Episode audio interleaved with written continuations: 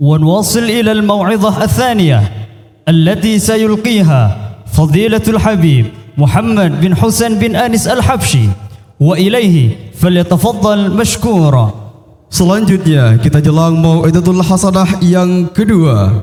Mau'idatul Hasanah yang kedua sekaligus doa yang akan disampaikan oleh Yang Mulia Fadilatul Habib Muhammad bin Hussein bin Anis Al-Habsyi Solo, Jawa Tengah. Kepada beliau kami persilahkan.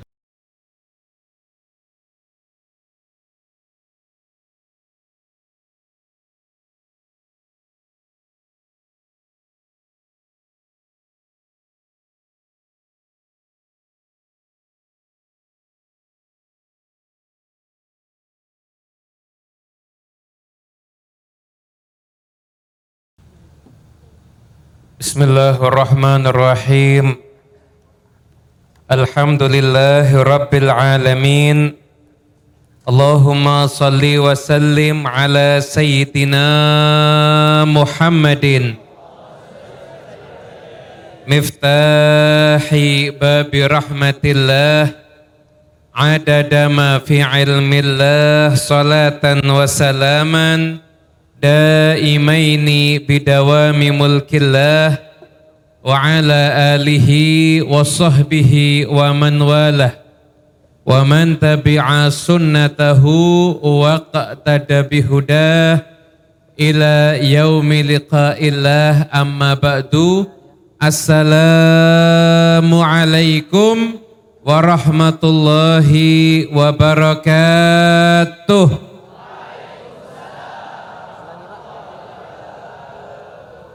kami hormati, yang kami muliakan segenap para alimul ulama, para romo kiai, utamanya pengasuh Pondok Pesantren Sidogiri, Romo Kiai Fuad Nur Hasan, dan segenap keluarga besar dari para masyayikh Pondok Pesantren Sidogiri, mata'anallah bituli hayatihim insyaallah.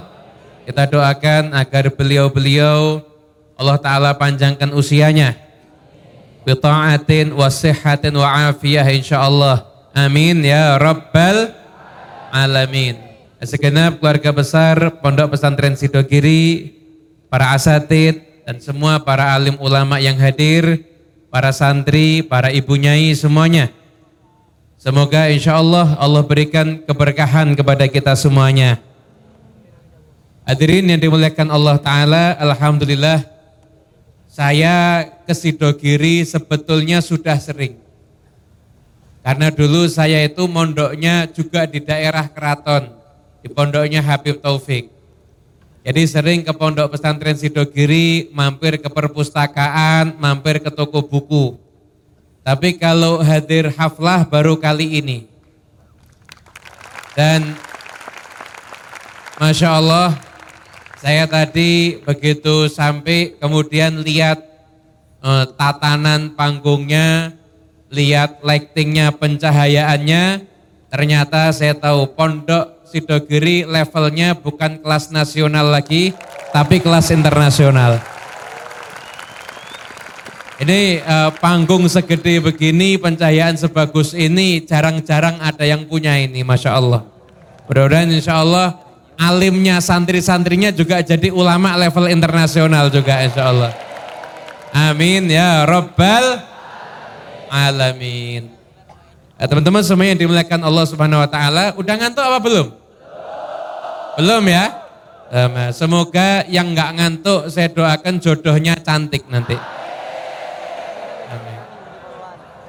Setuju ya? Nah, nanti kalau sampai kalau minum teh kelihatan semua di lehernya begini. Tapi kakinya semuanya kaki kiri gimana? Alhamdulillah kita sudah eh, mendengarkan nasihat yang luar biasa tadi dari Kiai Azaim. Masya Allah luar biasa nasihat yang menyentuh. Dari saya dengar ini mumpung ingat saya sampaikan. Mumpung ingat saya sampaikan. Jadi Kiai Azaim itu cerita bahwasanya kalau ada santri di pondok suka ngelanggar, sekalipun misalkan tidak tertangkap sama bagian keamanan, nanti kalau sudah pulang ke rumah, biasanya dapat sanksi sosial. Biasanya dapat sanksi sosial nanti ada di masyarakat. Walaupun beliau tadi ceramah dengan ada bahasa Maduranya, kula oneng ngocak Madura. Nah, sekonek sekonek. On uh, banyak-banyak tak oneng kula. Tahu, duduk toju ya. ya. Malu todus. Kalau W diganti W diganti B ya. Nah, saya tahu bahasa Madura. Dengar paham. Tapi kalau ngomong skone-skone. Mun banyak-banyak tak oneng. Jadi ini ada cerita, ini kisah nyata, ini kisah nyata, kisah nyata. Dan masih di, di area dekat-dekat Pasuruan sini. Saya dengar dari paman saya di Pasuruan, Habib Muhammad Al-Muhdar yang baru berapa bulan yang lalu meninggal. Jadi beliau tuh diundang ngisi di pengajian di satu kampung. Begitu sampai, sampai di kampung itu, kiai yang yang ada di kampung itu datengin beliau. Kiainya bilang begini, Habib tolong disinggung ini masyarakatnya, biar ada semangat membantu gerakan dakwah. Saya ini jadi kiai di sini tidak pernah dihormati sama masyarakat sama sekali. Gak pernah ada yang cium tangan, gak pernah ada, apalagi yang ngamplopi. Kalau saya buat acara, gak ada yang nyumbang, kalau hasil ini masyarakat ini perlu dididik biar hormat sama para ulama. Oh iya karena dipeseni begitu, ceramahnya tentang hormat sama para ulama. Akhirnya ceramahnya tentang itu. Sumana berapa bulan kemudian diundang ke kampung sebelah, dekat. Ini kampungnya kiai yang pertama, ini kampung kiai yang kedua. Sampai di sana ketemu sama kiai yang kedua.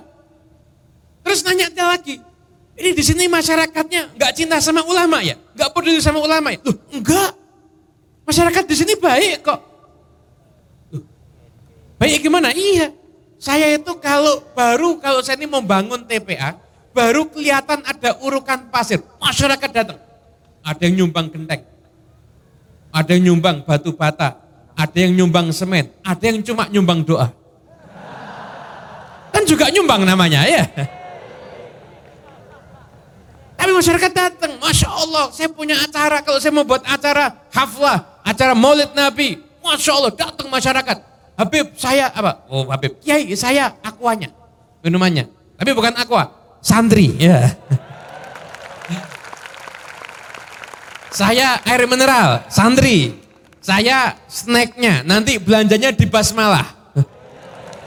Nanti saya bagian ini ya, saya bagian ini ya. Walhasil akhirnya masyarakat Masya Allah Habib Muhammad Al-Mahdani bingung, kok beda ya sama kampung sebelah? Katanya kampung sebelah masyarakatnya dingin-dingin aja, nggak peduli sama gerakan dakwah. Yang nyeritain siapa Beb? Kiai A. Oh, Kiai A itu teman saya mondok dulu Beb. Loh, lah kok beda masyarakatnya? Iya, jadi gini Beb. Kalau Kiai A sekarang ini tidak dirumati oleh masyarakat, nggak begitu dihormati, kenapa? Karena Kiai Adu juga tidak menghormati pondok di mana tempat dia belajar. Kalau ada jadwal piket kebersihan, gak pernah dia mau ikut piket. Gak ada takzimnya sama para guru. Dia mikir cuma pokoknya saya belajar. Gak peduli dan gak per, mau ikut campur dalam semua urusan kegiatan pon, pondok. Gak taat sama dawuh-dawuhnya para romo kalau dia sekarang tidak diperhatikan sama masyarakat, ya memang seperti itulah kelakuannya dia terhadap pondok pesantrennya dulu. Kalau kamu salah saya alhamdulillah. Saya walaupun pelajaran mungkin biasa-biasa aja tapi saya khidmat. Di pondok saya khidmat, taat sama dakwahnya para romo kiai. Alhamdulillah sekarang saya dakwahnya diterima di masyarakat. Jadi kalau kepengen waktu dakwah diterima di masyarakat, maka dari sekarang Anda jadi orang yang sudah khidmat dulu di pondok pesantren. Khidmat di pondok pesantren, Anda khidmat itu bukan khidmat sama bangunannya. Tapi Anda khidmat sama orang-orang soleh yang dulu ikut membangun bangunan tersebut. Makanya barokahnya insya Allah luar biasa. Amin. Allahumma amin. Mudah-mudahan semuanya insya Allah jadi santri-santri yang ilmunya barokah dan man manfaat. Nah, Hadirin yang dimuliakan Allah Ta'ala, Nah, ini, ini ceritanya judulnya yang saya ceramain santri-santri, saya tidak berani nyeramain para kiai ini. Yang saya ceramain santri-santri ini judulnya. Jadi junjungan kita Nabi besar Muhammad Sallallahu Alaihi Wasallam, beliau itu pernah kirim surat ke raja-raja. Ada raja yang mau Islam, ada raja yang kagum sama Islam, tapi nggak mau masuk Islam, belum mau masuk Islam. Contohnya Raja Romawi kagum sama Islam, tapi nggak mau masuk Islam. Mukaukis, rajanya Mesir, kagum sama Islam, tapi nggak mau masuk Islam. Ada raja dapat suratnya Nabi, malah nantang Islam. Di antaranya yang ketiga itu nantang Islam, rajanya Pes, Persia, Kisra itu ketika dapat surat dari kanjeng Nabi Muhammad Sallallahu Alaihi Wasallam, maka suratnya disobek-sobek sama dia. Siapa orang ini kok berani ngajak saya ikut agamanya? Marah ini. Karena Raja Kisra itu di tempatnya dia itu dianggap sebagai Tuhan. Marah dia, maka disobek-sobek suratnya Rasulullah Sallallahu Alaihi Wasallam. Ketika Nabi dengar suratnya disobek-sobek, maka kata Nabi, semoga Allah merobek-robek kerajaannya. Semoga Allah merobek-robek kerajaannya. Akhirnya ketika itu, Raja Kisra tersebut, Raja Kisra tersebut, kemudian memerintahkan kepada salah seorang bawahannya. Namanya Badan. Badan itu yang megang wilayah Persia, kawasan Persia di daerah Yaman, Mebadan. Badan kirim dua orang yang kuat, itu orang yang katanya Nabi bawa ke hadapan saya. Saya ingin tahu ketemu sama dia. Akhirnya Badan ngirim dua orang penganggotanya, mungkin panglima perang yang paling hebat, di, kemudian diutus untuk menghadap kepada Nabi Muhammad Sallallahu Alaihi wasallam. Datang dua orang ini kepada Nabi. Datang dua orang ini kepada Nabi. Begitu dua orang datang ini kepada Nabi SAW, bilang saya mau membawa kamu menghadap. Kata Nabi nggak usah. Kamu mau enggak saya ceritain tentang Islam? Oh ya mau, mau. Diceritain semuanya tentang syariat Islam oleh Rasulullah Sallallahu Alaihi Tapi kan sebetulnya sama dia, yang ngutus kamu ke sini siapa? Tuhan saya, Kisra. Ngakunya Tuhan Kisra itu. Tuhan saya Kisra itu yang ngutus saya ke sini. Ceritain tentang Islam, tentang Tuhannya yang benar itu adalah Allah Subhanahu wa taala. Masih belum mau, mau masuk Islam. Disiapkan tempat istirahat besok pagi kita ketemu lagi. Malam itu doanya Nabi diijabah sama Allah Ta'ala. Di malam itu Raja Kisra yang pernah menyobek-nyobek suratnya Nabi mati dalam keadaan perutnya disobek sama anaknya sendiri. Disobek sama anaknya sen sendiri. Merobek-robek surat Nabi kan dia, perutnya sobek sama anaknya sendiri. Anda bisa bayangkan. Di Raja Kisra ini terlalu lama berkuasa, anaknya pengen cepat jadi raja nunggu bapaknya nggak mati-mati. Bapaknya kok panjang umur ini. Akhirnya dibuat pendek umur sama anaknya. Nah ini kisah pernah saya baca ada di kitabnya Mula Ali Al-Qari Marqatul Mafatih.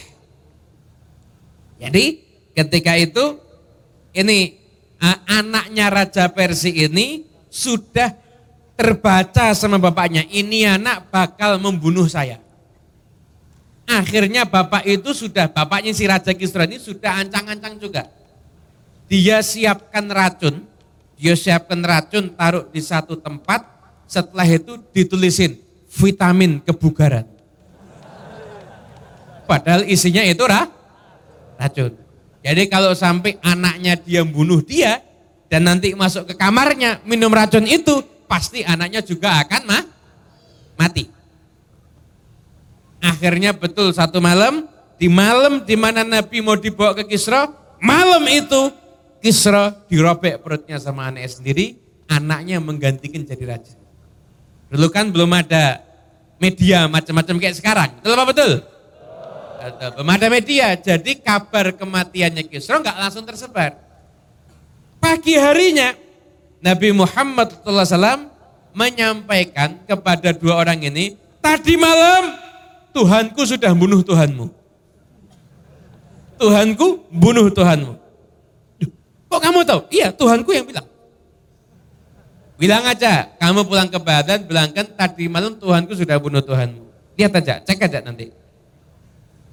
Akhirnya satu dua orang ini pulang ke raja yang bernama Badan. Raja bingung, cerita tentang Islam agak tertarik. Tapi bingung, masa sih Kisra mati? Iya. Akhirnya dapat kabar, di malam yang disampaikan oleh Nabi Muhammad, betul-betul Raja Kisra tersebut mati. Dan Kisra itu akhirnya hancur, tersobek-sobek kerajaannya, sampai sekarang tidak ada peninggalan kerajaan Persia. Dulu kan kekuatan dunia ada Romawi, ada Per, Persia, ada Romawi, ada Persia. Itu dulu kekuatan dunia itu seperti itu. Romawi luasnya pernah kita lihat di sejarah 5 juta kilometer persegi. Luasnya Romawi. Persia luasnya 7 jutaan kilometer persegi. Perang terus, perang te, terus. Jadi ini dua kekuatan dunia saat itu. Sekarang ini yang masih ada bekasnya siapa? Romawi atau Persia? Romawi, Romawi banyak bekasnya. Ada ibu kota Italia, kota Roma. Ada tim sepak bola AS Roma. Banyak itu peninggalan Romawi itu masih bah. Peninggalan Persia nggak ada. Nggak ada peninggalan Persia. Kenapa? Karena doa Nabi Muhammad Sallallahu Alaihi Wasallam dirobek-robek kerajaannya oleh Allah Subhanahu wa Ta'ala. Nah, ikhwani rahimakumullah, hadirin semuanya, adik-adik santri yang dimuliakan Allah Ta'ala. Jadi, akhirnya Anda bisa dapat satu gambaran nih, bisa dapat satu gambaran. Kenapa Romawi kok kerajaannya bertahan lama? Persia udah hancur, Romawi masih eksis. Kenapa? Karena Romawi ketika dapat suratnya Nabi Muhammad SAW, disimpan surat itu. Dirawat surat itu. Pernah ada satu raja Arab ketemu sama raja Romawi, nanya, kok bisa Romawi masih eksis padahal Persia udah hancur? Ini rahasianya. Masuk ke satu ruangan, ada kotak box begitu, dalamnya ada kotak lagi kain dibungkus rapi. Di situ ada suratnya Nabi Muhammad SAW, walaupun di situ dikatakan qad zala aktsaru hurufi. Sudah banyak yang hilang daripada huruf hurufnya itu sudah banyak yang hi yang hilang tapi di situ masih merawat suratnya Rasulullah Shallallahu alaihi wasallam. Sebelum ngajinya dilanjutkan, saya mau nanya. Kalau Anda dapat suratnya Nabi, Anda simpen atau Anda robek? Yakin? Kalau dibeli sama orang mau? Satu miliar? Dua miliar? Yang benar. Sekarang, sekarang pertanyaannya nih, berarti suratnya Nabi barokah apa enggak? Kalau dapat warisan sandal Nabi mau? Ditapuk pakai sandalnya Nabi mau? Yang penting barokah. Sayang, Nabi ngasih ke kita bukan surat, bukan sandal. Yang Anda punya saat ini lebih berharga dibandingkan surat, lebih berharga dibandingkan sandal. Yang Anda miliki adalah ilmu warisannya Nabi Muhammad Sallallahu Alaihi Wasallam. Pertanyaannya, pertanyaannya ilmu warisan Nabi selama ini Anda jaga apa enggak? Betul. Sunnah Nabi, sunnah Nabi dalam wudhu apal enggak? Apal. Yang diamalkan berapa persen? Tuh, katanya jaga ilmu dari Nabi. Sunnah Nabi dalam wudhu apal semuanya. Disebutkan komplit yang diamalkan berapa persen? Sunnah Nabi dalam sholat apal? Sholat-sholat sunnah apal? Apa aja sholat sunnah? Ada sholat sunnah rawah? Ada berapa? Lima ada, ada yang ada yang dekat subuh, duhur, asar, maghrib, i, isya. Ada sholat du, duha, ada sholat wi, witir. Pertanyaannya yang sudah diamalkan berapa? Semuanya kalau di pondok, kalau di rumah.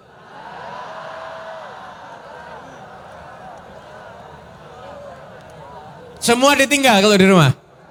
Bunda, semoga diamalkan semuanya insya Allah. Amin. Allahumma. Anda ini bukan dapat sandal lagi, bukan dapat surat. Anda dapat ilmu warisannya Rasulullah Sallallahu Alaihi Wasallam. Mudah-mudahan semuanya insya Allah dapat ilmu yang barokah insya Allah. Amin. Allahumma. Amin. Ini baru mukaddimah, saya belum ceramah ini.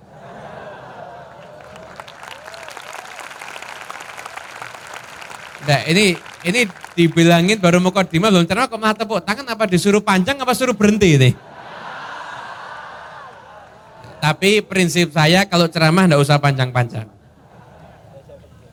Jadi saya izin, saya izin tabarukan. Ini duduk enggak apa-apa ya? Enggak ada jebakannya enggak kan? ya, saya akan eh, tabarukan baca satu hadis dari Sahih Al-Bukhari.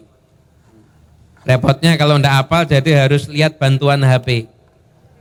Udah nanti yang di sini santri Sidogiri apal hadis Bukhari insya Allah. Nah, saya akan bacakan satu hadis, kita kaji bersama. Insya Allah mungkin 15 menit cukup. Setelah itu doa selesai. Udah lapar kan? Sudah makan? Anak yang belum makan berarti.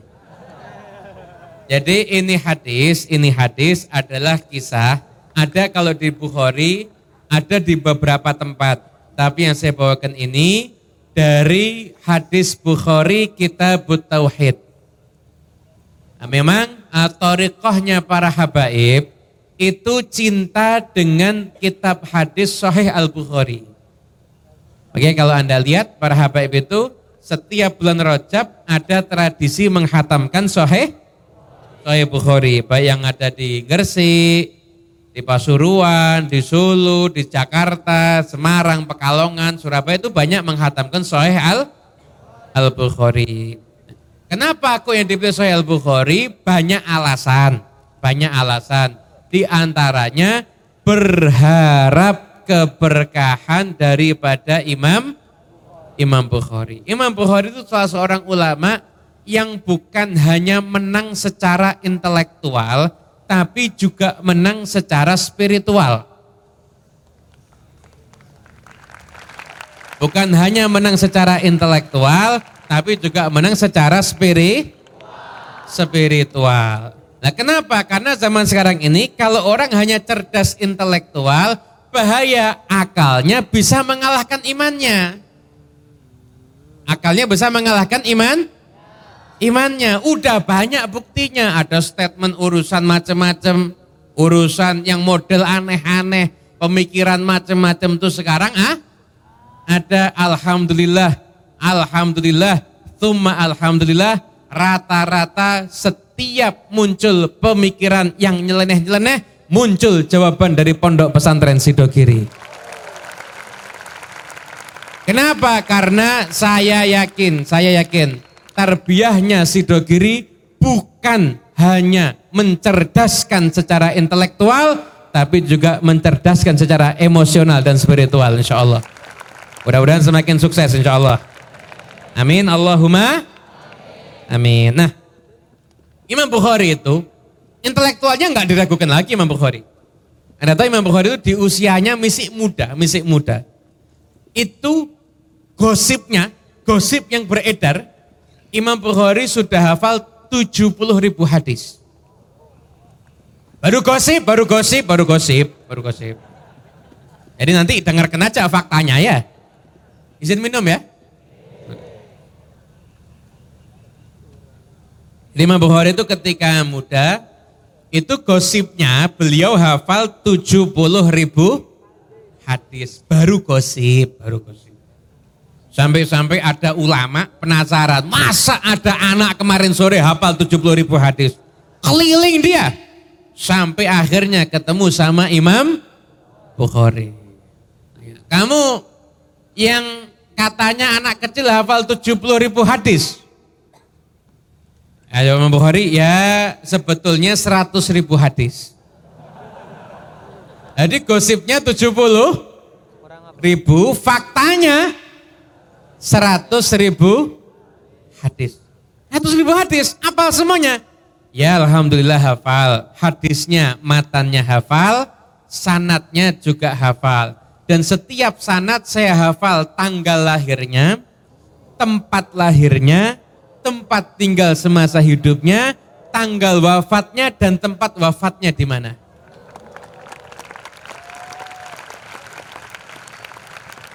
Itu bukti dari kecerdasan intelektual Imam Imam Bukhari. Begitu, itu luar biasa. Spiritualnya luar biasa juga, nggak kalah. Dulu pernah ada salah seorang ulama yang bermimpi berjumpa dengan Nabi Muhammad Sallallahu Alaihi Wasallam. Ketika itu menyaksikan kanjeng Nabi Wasallam itu berjalan, gitu, dan setiap tapak kaki kanjeng Nabi di situ kaki Imam Bukhari mengijakkan kakinya di situ. Pas di bekas tempat yang diinjak oleh Rasulullah Sallallahu Alaihi Wasallam. Isyarah bahwa Imam Bukhari adalah pengikut dan penerus jejak Nabi Muhammad Sallallahu Alaihi Wasallam. Begitu. Nah, Imam Bukhari eh, berkahnya luar biasa. Nah, ini kan saya bawakan satu hadis, yaitu ketika Nabi Muhammad SAW mengutus Mu'adz bin Jabal ke Yaman. Mu'adz bin Jabal diutus sama Nabi ke Yaman untuk berdakwah. Usianya ketika itu kurang lebih 24 tahun. Hadis ini penting untuk kita pahami untuk santri-santri utamanya yang akan pulang. Karena santri, Anda kalau pulang, Anda udah bukan diri Anda lagi. Anda bawa citra pondok pesantren Anda. Anda bawa citranya ilmu agama. Anda bawa citranya pewaris Nabi Muhammad SAW. Makanya Anda yang jadi santri, kalau pulang ke rumah, Anda sudah menjadi simbol-simbol dakwah. Perhatikan hadis ini penting. Uh, Ibn Abbas mengatakan lama ba'athan nabiyyu sallallahu alaihi wasallam mu'adhan nahwal yaman ketika kanjeng Nabi Muhammad SAW mengutus Mu'adh bin Jabal ke Yaman qala lahu maka Nabi berkata pada Mu'adh innaka taqdamu ala qaumin min ahlil kitab Sesungguhnya engkau itu akan mendatangi sekelompok orang yang ahlul kitab. Nah, bagian ini penting. Kenapa orang itu kalau mau berdakwah harus kenal objek yang didakwahi dulu. Nah, ini mau berdakwah sama siapa? Ya kalau Anda ceramahnya sama santri, jangan cerita furudul wudhu. Diketawain. Jangan cerita sebutkan rukun Islam. Ya udah hafal. Dakwah sama santri, ceritakan yang ilmiah. Ceritakan sesuai dengan materi yang layak diterima oleh para san, santri. Itu dakwah sama santri. Dakwah sama orang miskin, jangan disuruh sodakoh. Dakwah sama orang miskin, fadilahnya orang berkorban hari idul adha. Dia udah miskin, masa mau korban harga diri? Dakwah sama orang kaya, jangan disuruh wiritan. Orang kaya nggak usah wiritan nggak apa-apa. Yang penting sodakohnya lancar. Betul apa betul? Oh, makanya orang kaya-kaya sekarang hobi wiritan semuanya. Ada orang kaya suka wiritan, biasanya bahil. Bahil pelit apa? Cerai ya? Gak tau lah pokoknya itu. Tapi orang kaya di sana yang di planet Mars sana, di sini tidak ada yang begitu insya Allah. Orang kaya yang di sini soleh-soleh semuanya insya Allah. Amin Allahumma. Jadi kalau orang tuh mau berdakwah harus tahu yang didakwain siapa. Nabi ngajarin Mu'ad, yang kamu datengin itu ahlul kitab.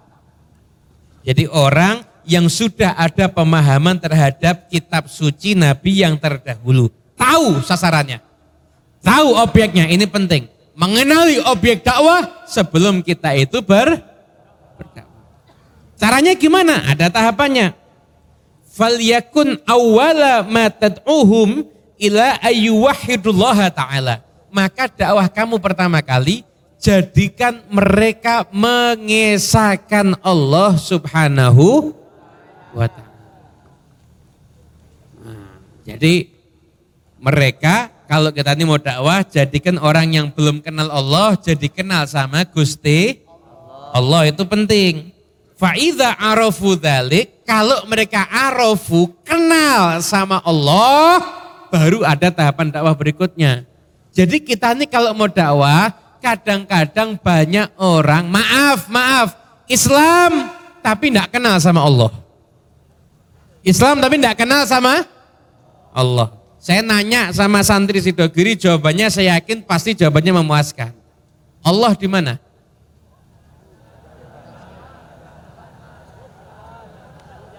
Nah, Allah tidak terikat dengan tempat dan waktu. Tapi kalau Anda tanya sama orang-orang pada umumnya, jawabannya apa? Allah di langit. Allah di hati. Allah di mana-mana. Kata Habib Abdullah bin Alawi Al-Haddad, kalau kau mau mengajar orang tauhid, maka kalau dia bilang Allah di langit, tanyakan sama dia, langit itu ciptaan atau bukan? Ya ciptaan. Ciptaannya siapa? Ya ciptaannya Allah subhanahu. Kalau memang langit itu ciptaan Allah dan Allah kamu katakan di langit, sebelum langit diciptakan Allah di mana? Pusing apa pusing? Makanya yang paling betul adalah Allah tidak terikat dengan tempat dan Loh, ini banyak orang nggak kenal begini. Nggak tahu sifat kudratnya Allah apa, iradanya Allah apa, nggak tahu. Anda harus bisa menjadikan tauhid dipahami oleh orang awam dengan bahasa yang paling sederhana. Itu bagiannya santri. Mau tahu enggak bedanya santri sama intelektual? Kalau santri itu pasti intelektual, tapi banyak orang sekarang ini intelektual. Mau tahu bedanya santri sama intelektual? Mau tahu? Kalau intelektual menjelaskan sesuatu yang sederhana dengan bahasa yang rumit, kalau santri menjelaskan sesuatu yang rumit dengan bahasa yang sederhana.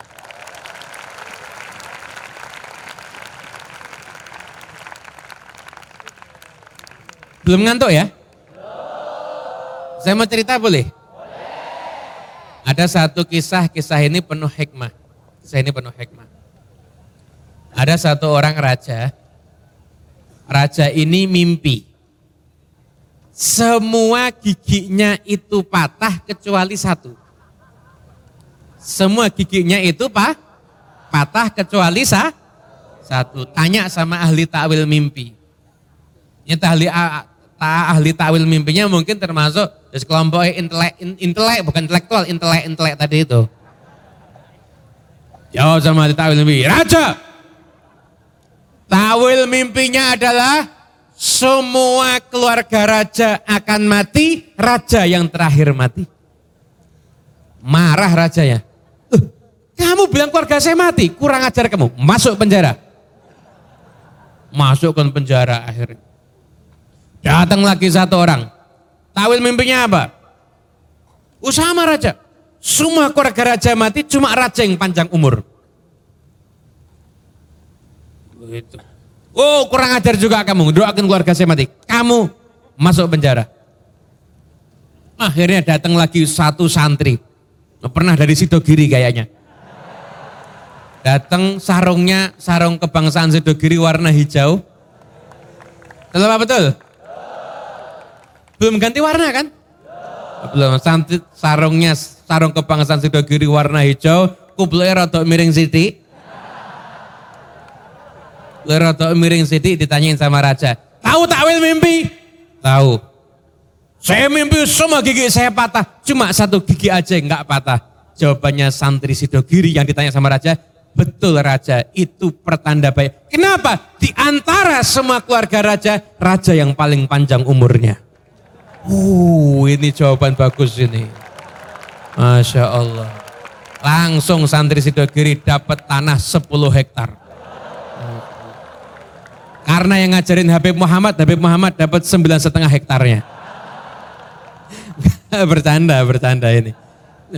Maaf, jawaban tiga orang ini sebetulnya sama apa enggak? Sama. Tapi yang ketiga cara menyampaikannya itu B. Nah itu loh tugasnya orang yang mau dakwah.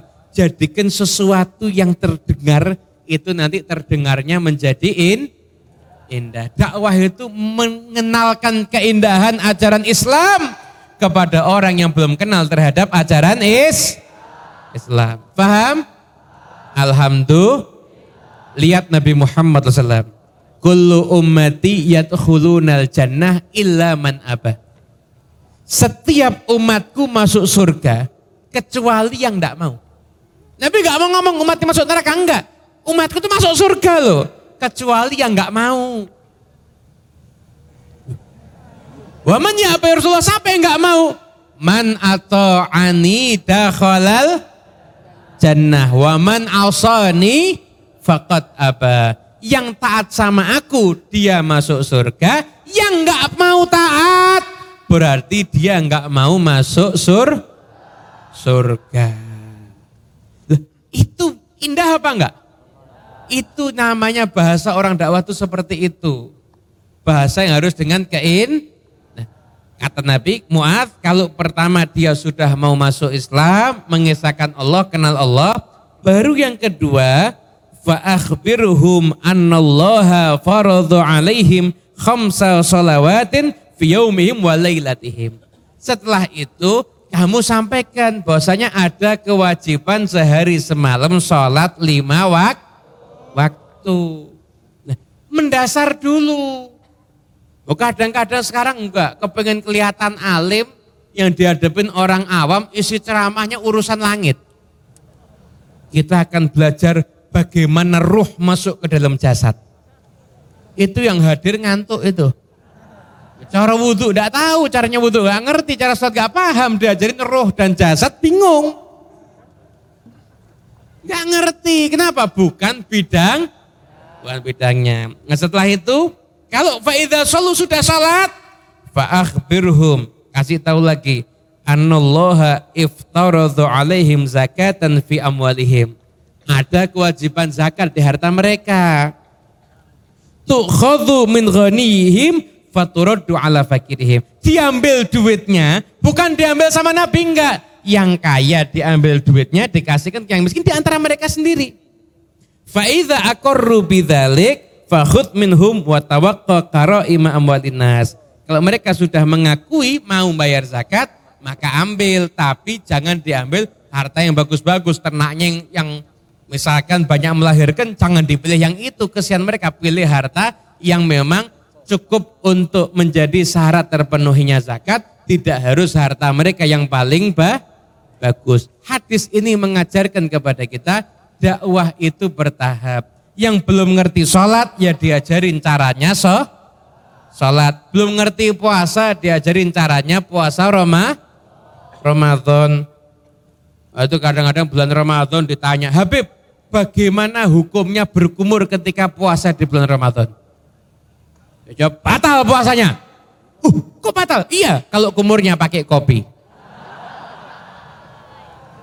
Kumurnya pakai air, dan kumurnya enggak mubalaghah sesuai dengan aturan-aturan wudhu tiga kali sunnahnya ya tidak membatalkan wu, tidak membatalkan buah sekalipun tertelan, bukan ditelan loh ya.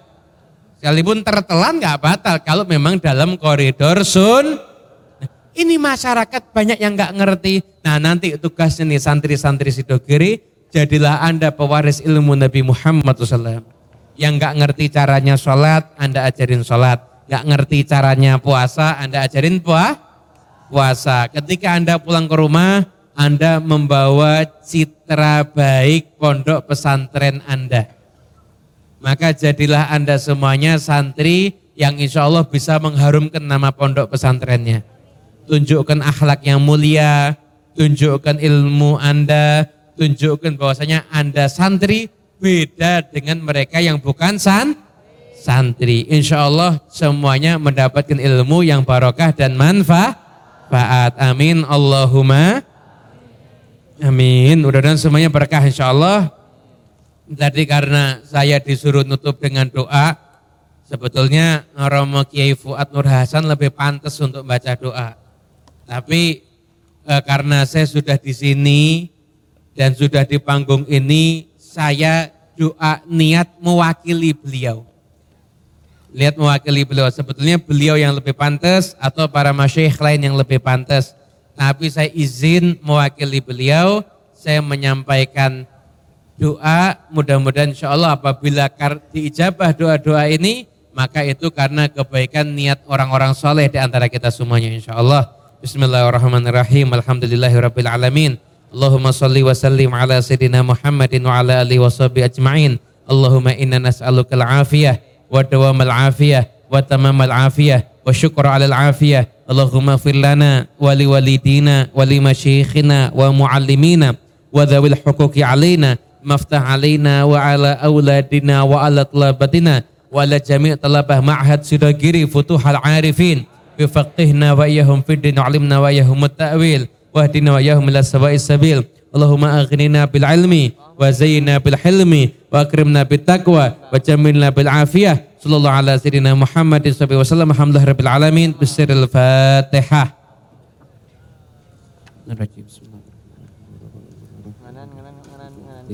إياك نعبد وإياك نستعين. صراط الذين أنعمت عليهم. Ghairil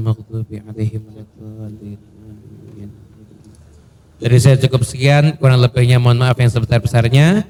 Apabila ada kesalahan penyampaian, itu datangnya dari saya. Saya mohon maaf kepada eh, para alim, para tuan guru, apabila ada sikap saya yang kurang sopan.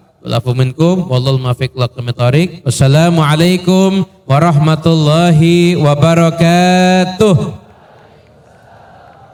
Dimohon kepada Habib Muhammad bin Husin untuk tidak meninggalkan pentas sejenak karena ada pemberian cendera hati. Dan diharap kepada para santri untuk tidak beranjak terlebih dahulu sebelum masyaih, kiai dan habib serta tamu dengan meninggalkan tempat. Dan mohon berkenan kepada ketua panitia milad didampingi wakil ketua milad untuk memberikan cendera hati kepada beliau waktu tepat kami haturkan